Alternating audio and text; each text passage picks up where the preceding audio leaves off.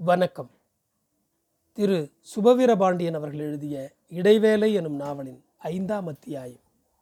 உங்களுக்காக வாசிப்பது பாண்டிச்சேரியிலிருந்து ஆதிசிவன். சிவா வேலையில் சேர்ந்து முழுமையாக ஒரு மாதம் முடியப் போகிறது.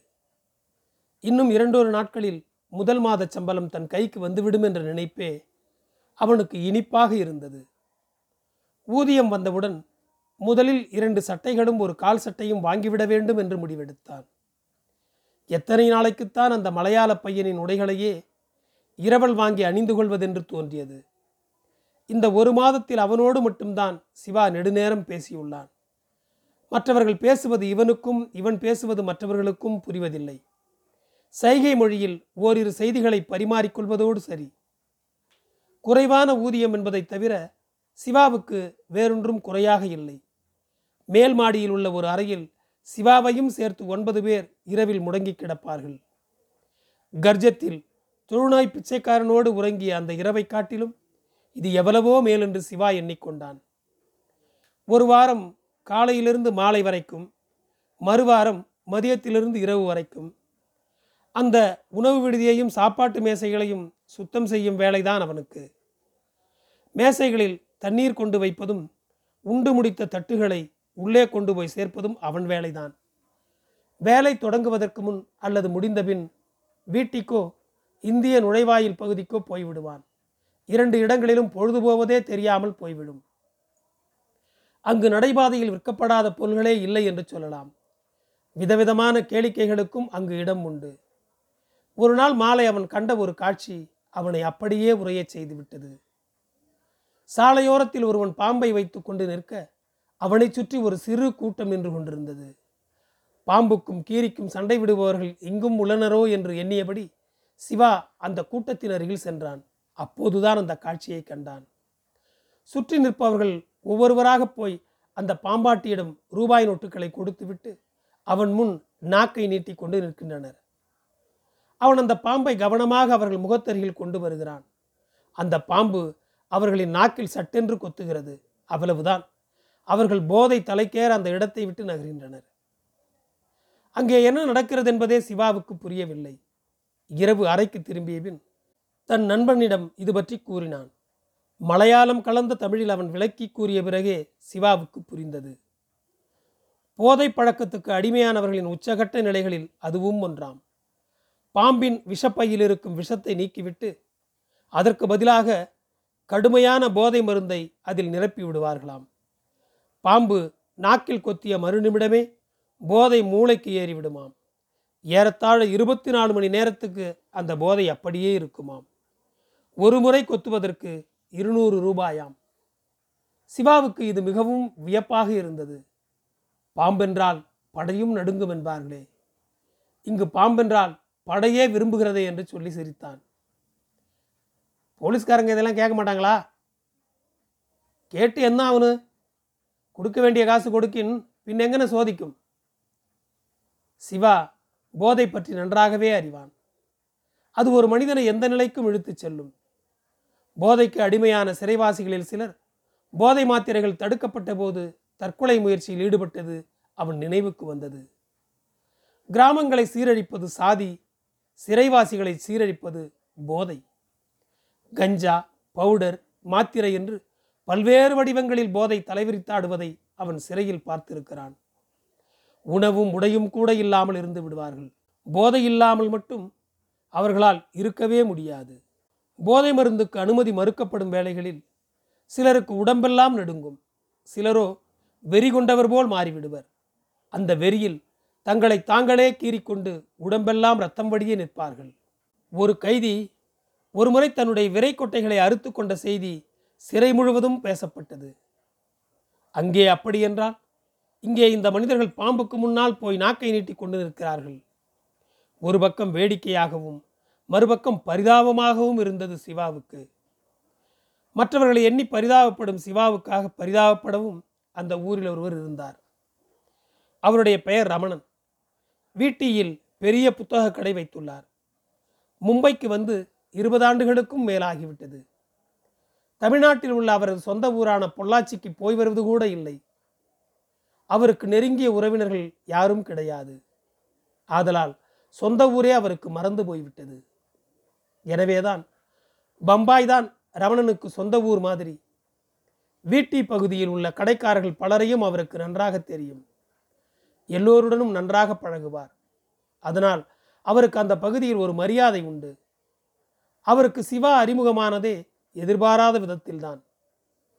வழக்கம் போல் ஒரு நாள் வீட்டில் உள்ள கடைகளையெல்லாம் வேடிக்கை பார்த்தபடி சிவா நடந்து கொண்டிருந்தான். ரமணனின் கடையை அவன் கடக்கும்போது அவர் தமிழ் நாளேடு ஒன்றை படித்துக் கொண்டிருந்தார். அதை பார்த்துவிட்டு அவன் அங்கு நின்றான். யாரோ கடை முன் நிற்பதை உணர்ந்த ரமணன் செய்தித்தாளிலிருந்து முகத்தை திருப்பி கொனை! என்று கேட்டார். சிவா ஒன்றும் சொல்லாமல் மெல்ல சிரித்தான். நீங்க தமிழா? என்று கேட்டான். அவர் முகத்தில் ஒரு மலர்ச்சி ஏற்பட்டது. ஆமாப்பா. எப்படி கண்டுபிடிச்சே? ஓ இந்த செய்தித்தாளா? சரி சரி என்று சிரித்தார்.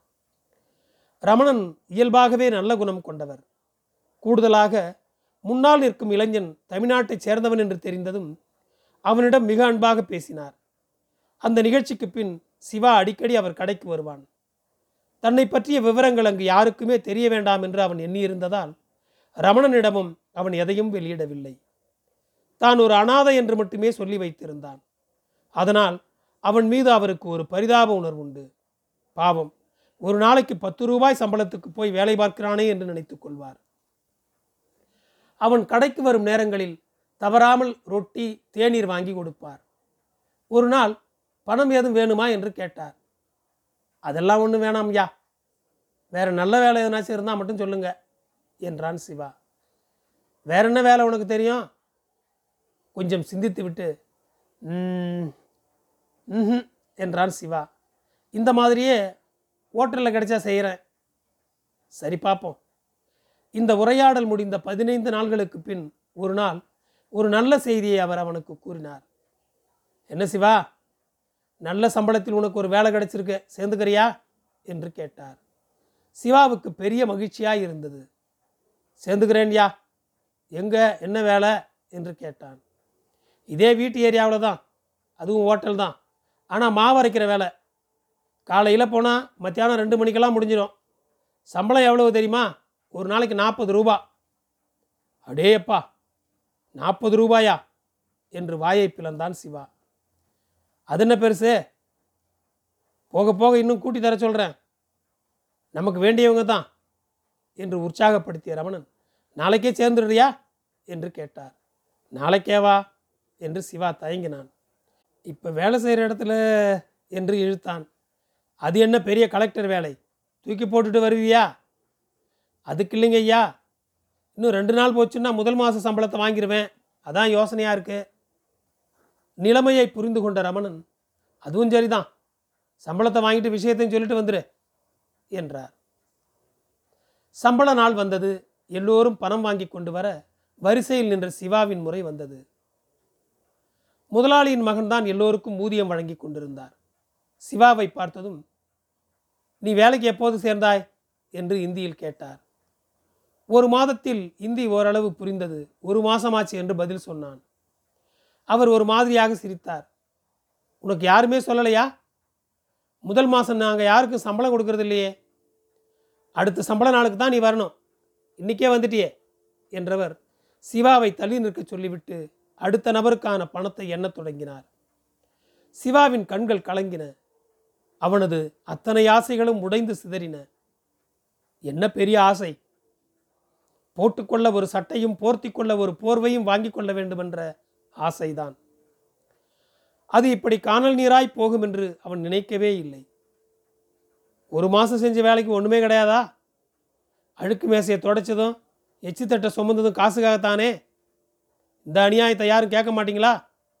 என்று அவன் பலவாறாக எண்ணியபடியே அங்கு நின்று கொண்டிருந்தான். எல்லோருக்கும் சம்பளம் கொடுத்து முடித்தபின் முதலாளி மகன் சிவாவை அருகில் அழைத்தார். ஒரு ஐம்பது ரூபாய் நோட்டை கையில் எடுத்து இந்தா இதை வச்சுக்க அடுத்த மாதம் சம்பளம் வாங்கிக்க என்று சொல்லிக் கொடுத்தார்.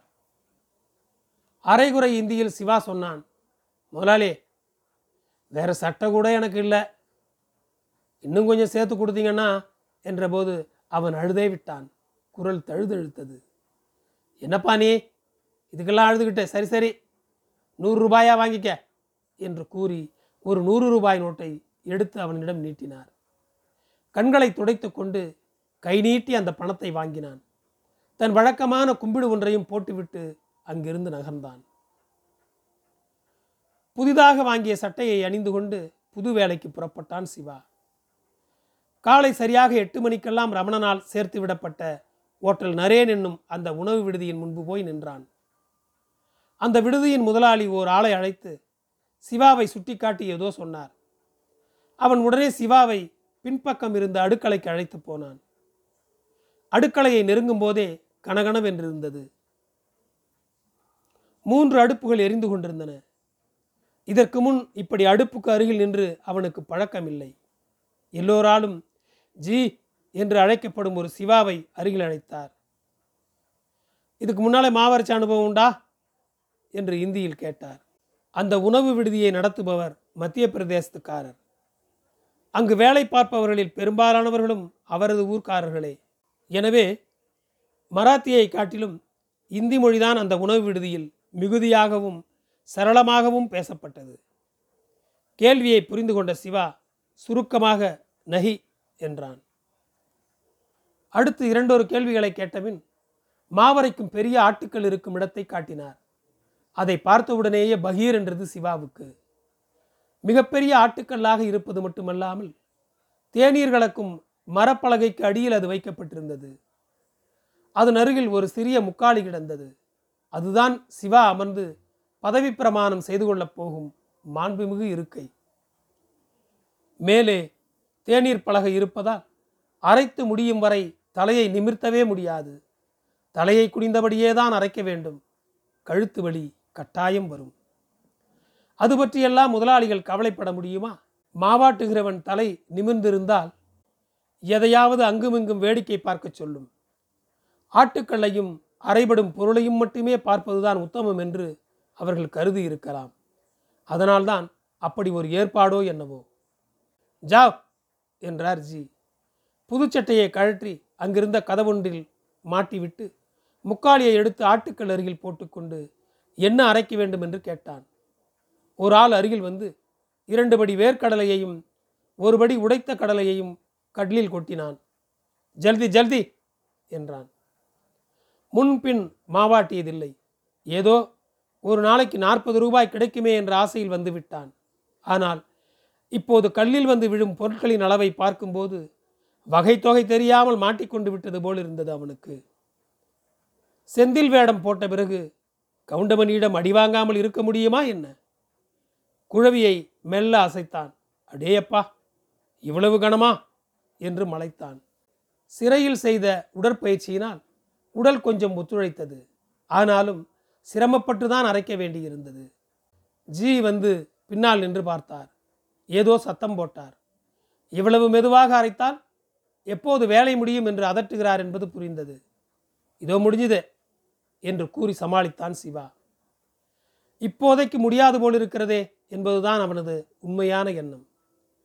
மாவரைக்கும் இயந்திரங்களெல்லாம் வந்துவிட்ட பிறகும் ஏன் தான் இப்படி மனிதனை போட்டு வதைக்கிறார்களோ என்று சிவா ஆதங்கப்பட்டான். இருந்தாலும் மனிதர்களை வைத்து அரைப்பதால் தானே தனக்கு வேலை கிடைத்துள்ளது என்றும் ஆறுதல் பெற்றுக்கொண்டான் கொண்டான். ஒரு வழியாக அரைத்து முடித்துவிட்டு சிவா எழுந்து நின்றான். என்னப்பா? அதுக்குள்ளே எந்திரிச்சிட்டே? மற்றதெல்லாம் யார் அரைக்கிறது? என்று ஒரு குரல் கேட்டது. மற்றது என்றால் வேறு எவற்றை அரைக்க வேண்டும் என்பது சிவாவுக்கு புரியவில்லை. முன்பு கடலையை கொண்டு வந்து கொட்டிய அதே ஆள் இப்போது ஏராளமான பச்சை மிளகாயோடு வந்தான். அதை பார்த்ததுமே சிவா அரண்டு போனான். உடனடியாக அந்த இடத்தை விட்டு தப்பிவிட வேண்டும் என்ற எண்ணம் சிவாவுக்கு ஏற்பட்டு விட்டது. எங்கிருந்தெல்லாம் தப்பிப்பது? எத்தனை முறைதான் தப்பிப்பது? தப்பித்தலும் ஓடலுமே வாழ்க்கையாக போய்விட்டதே என்று சிவா வருத்தப்பட்டாலும் இப்போது அவனுக்கு வேறு வழி தெரியவில்லை. மெதுவாக எழுந்து சட்டையை மாட்டிக்கொண்டான் அதை பார்த்துவிட்ட அந்த ஆள் கஹாஜா ரஹோ என்று கேட்டான். எங்கே புறப்பட்டு விட்டாய்? என்று இந்த ஆள் கேட்கிறானே? என்ன பதில் சொல்வதென்று விழித்த சிவா மற்ற விரல்களை மடித்து ஆள்காட்டி விரலை மட்டும் உயர்த்தி காட்டினான். ஓ பாத்ரூமா என்றவன் ஆவோ என்று அழைத்தான். சிவாவை பின்புறம் உள்ள கழிப்பறைக்கு கூட்டிச் சென்றான். கழிப்பறைக்குள் சென்ற சிவாவுக்கு வெறுப்பாக இருந்தது. பச்சை மிளகாயிடமிருந்து தப்பிக்க முடியாது போல் இருந்தது. சரி இன்றைக்கு ஒரு நாள் அரைத்துவிட்டு நாளையிலிருந்து பழைய வேலைக்கு போய்விடலாம் என்று முடிவு செய்து கொண்டு திரும்பினான். கடலையை ஆட்டியது போல இது எளிதாக இல்லை. மிளகாய் அரைபடத் தொடங்கியதுமே கண்கள் எரிந்தன. கையால் தள்ள தள்ள அந்த கையும் கடுமையான எரிச்சலுக்கு உள்ளாகியது. உஷ் உஷ் என்ற சத்தத்துடன் சிவா அரைத்து கொண்டிருந்தான். அவனை பார்த்து கொஞ்சம் இறக்கப்பட்ட சமையல்காரன் ஒருவன் புதுசா? என்று கேட்டான். ஆமாம் இன்னைக்கு தான் முதல் தடவை என்றான் சிவா. கையில் கொஞ்சம் எண்ணெய் தடவி கொண்டால் எரிச்சல் இருக்காது. என்று அவன் சொன்னதும் அவனிடமே கொஞ்சம் எண்ணெய் வாங்கி தடவி கொண்டான் எரிச்சல் கூடியதை தவிர குறையவில்லை. ஒருவேளை குடித்தால் குறையும் போல் இருக்கிறது என்று தனக்குத்தானே ஆறுதல் சொல்லிக்கொண்டு மிளகாயை அரைத்து முடித்தான். அடுத்து சில மசாலா பொருட்களை அரைக்கச் சொன்னார்கள். இடையிடையே ஜல்தி ஜல்தி!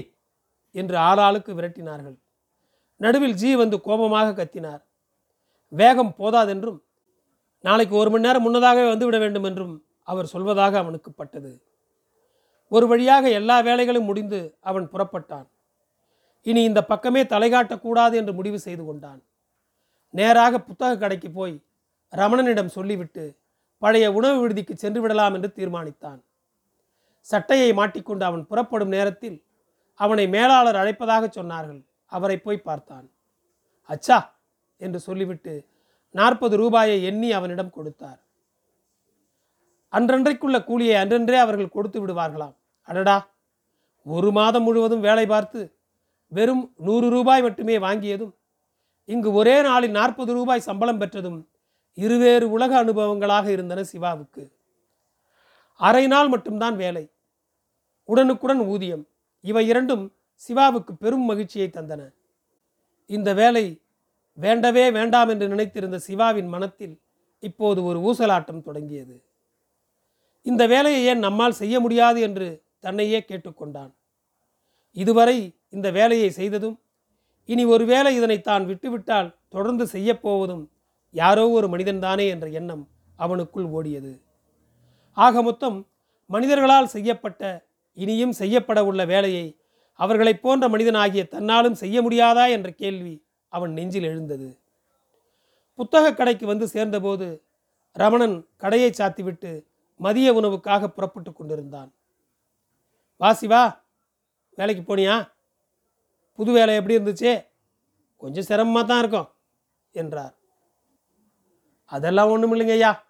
ஈஸியாக தான் இருந்தது. வேலை முடிஞ்சது கையோடு நாற்பது ரூபாயும் கொடுத்துட்டாங்க என்றான் சிவா. அதெல்லாம் ரொம்ப சரியாக இருப்பாங்க. வேலையை மட்டும் நல்லா பார்த்தேன்னா மேலே மேலே போட்டு கொடுப்பாங்க என்று ரமணன் சொன்னதும் இனி இந்த வேலையை விடுவதில்லை என்று சிவா முடிவு செய்து கொண்டான். மனித வாழ்வில் சில தீர்மானங்கள் இப்படித்தான் சட்டென்று மாறிவிடுகின்றன. முடியவே முடியாது என்று முதலில் நினைத்தவன் கண்டிப்பாக முடியும் என்று நினைப்பதற்கு மிக குறைந்த கால அவகாசமே தேவைப்பட்டது. சிவா நரேன் உணவு விடுதியில் நிரந்தர ஊழியனானான். நாள்கள் வாரங்கள் மாதங்கள் என்று காலம் வேகமாக ஓடியது. இடைவேளை தொடரும். என் குரல் உங்களை பின்தொடர ஃபாலோ பட்டனை அழுத்துங்கள். உங்களுக்கு நன்றி.